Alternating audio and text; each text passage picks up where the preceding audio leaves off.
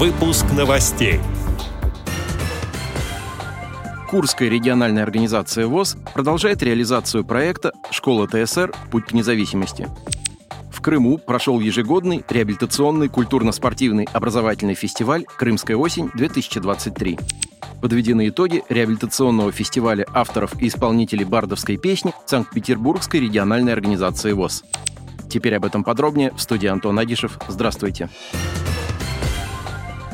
В начале сентября в Санкт-Петербурге состоялся 18-й открытый реабилитационный фестиваль авторов и исполнителей бардовской песни среди инвалидов по зрению Санкт-Петербургской региональной организации ВОЗ «Струны Северной Пальмиры». В фестивале приняли участие представители трех регионов Северо-Западного федерального округа нашей страны. Это Санкт-Петербург, Ленинградская область и Великий Новгород. 2023 год в России объявлен годом педагога и наставника. Поэтому организаторы посвятили фестиваль учителям, несколько расширив тему, название которой звучало как «Песня «Мой учитель».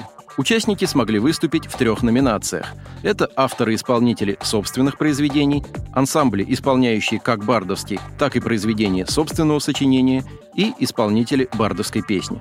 Члены жюри отметили исполнительское мастерство участников фестиваля, необычайно теплую и дружескую обстановку и ответственный подход исполнителей к подбору репертуара. По итогам подсчета голосов победителем в номинации «Авторы-исполнители собственных произведений» стала Анна Фомина из местной организации «Незрячие специалисты».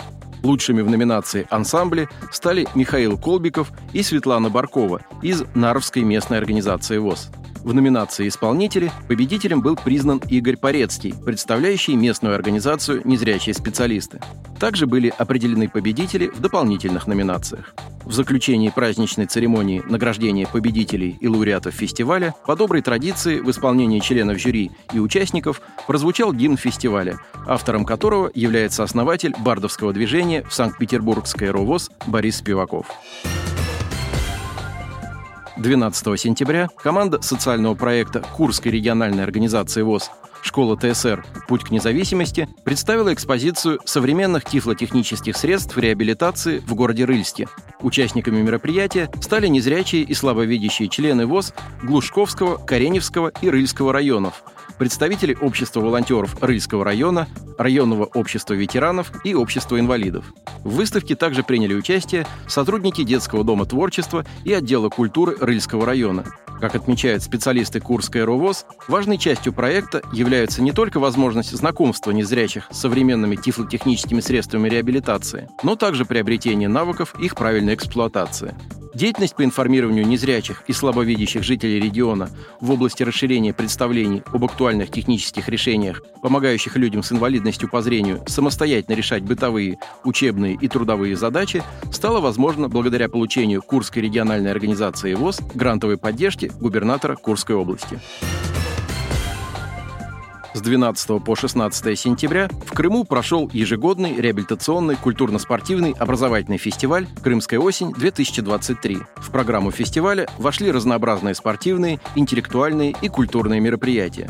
В открытии и ходе фестиваля принимали участие президент ВОЗ Владимир Сипкин, генеральный директор КСРК ВОЗ Владимир Баженов, другие руководители и специалисты Всероссийского общества слепых.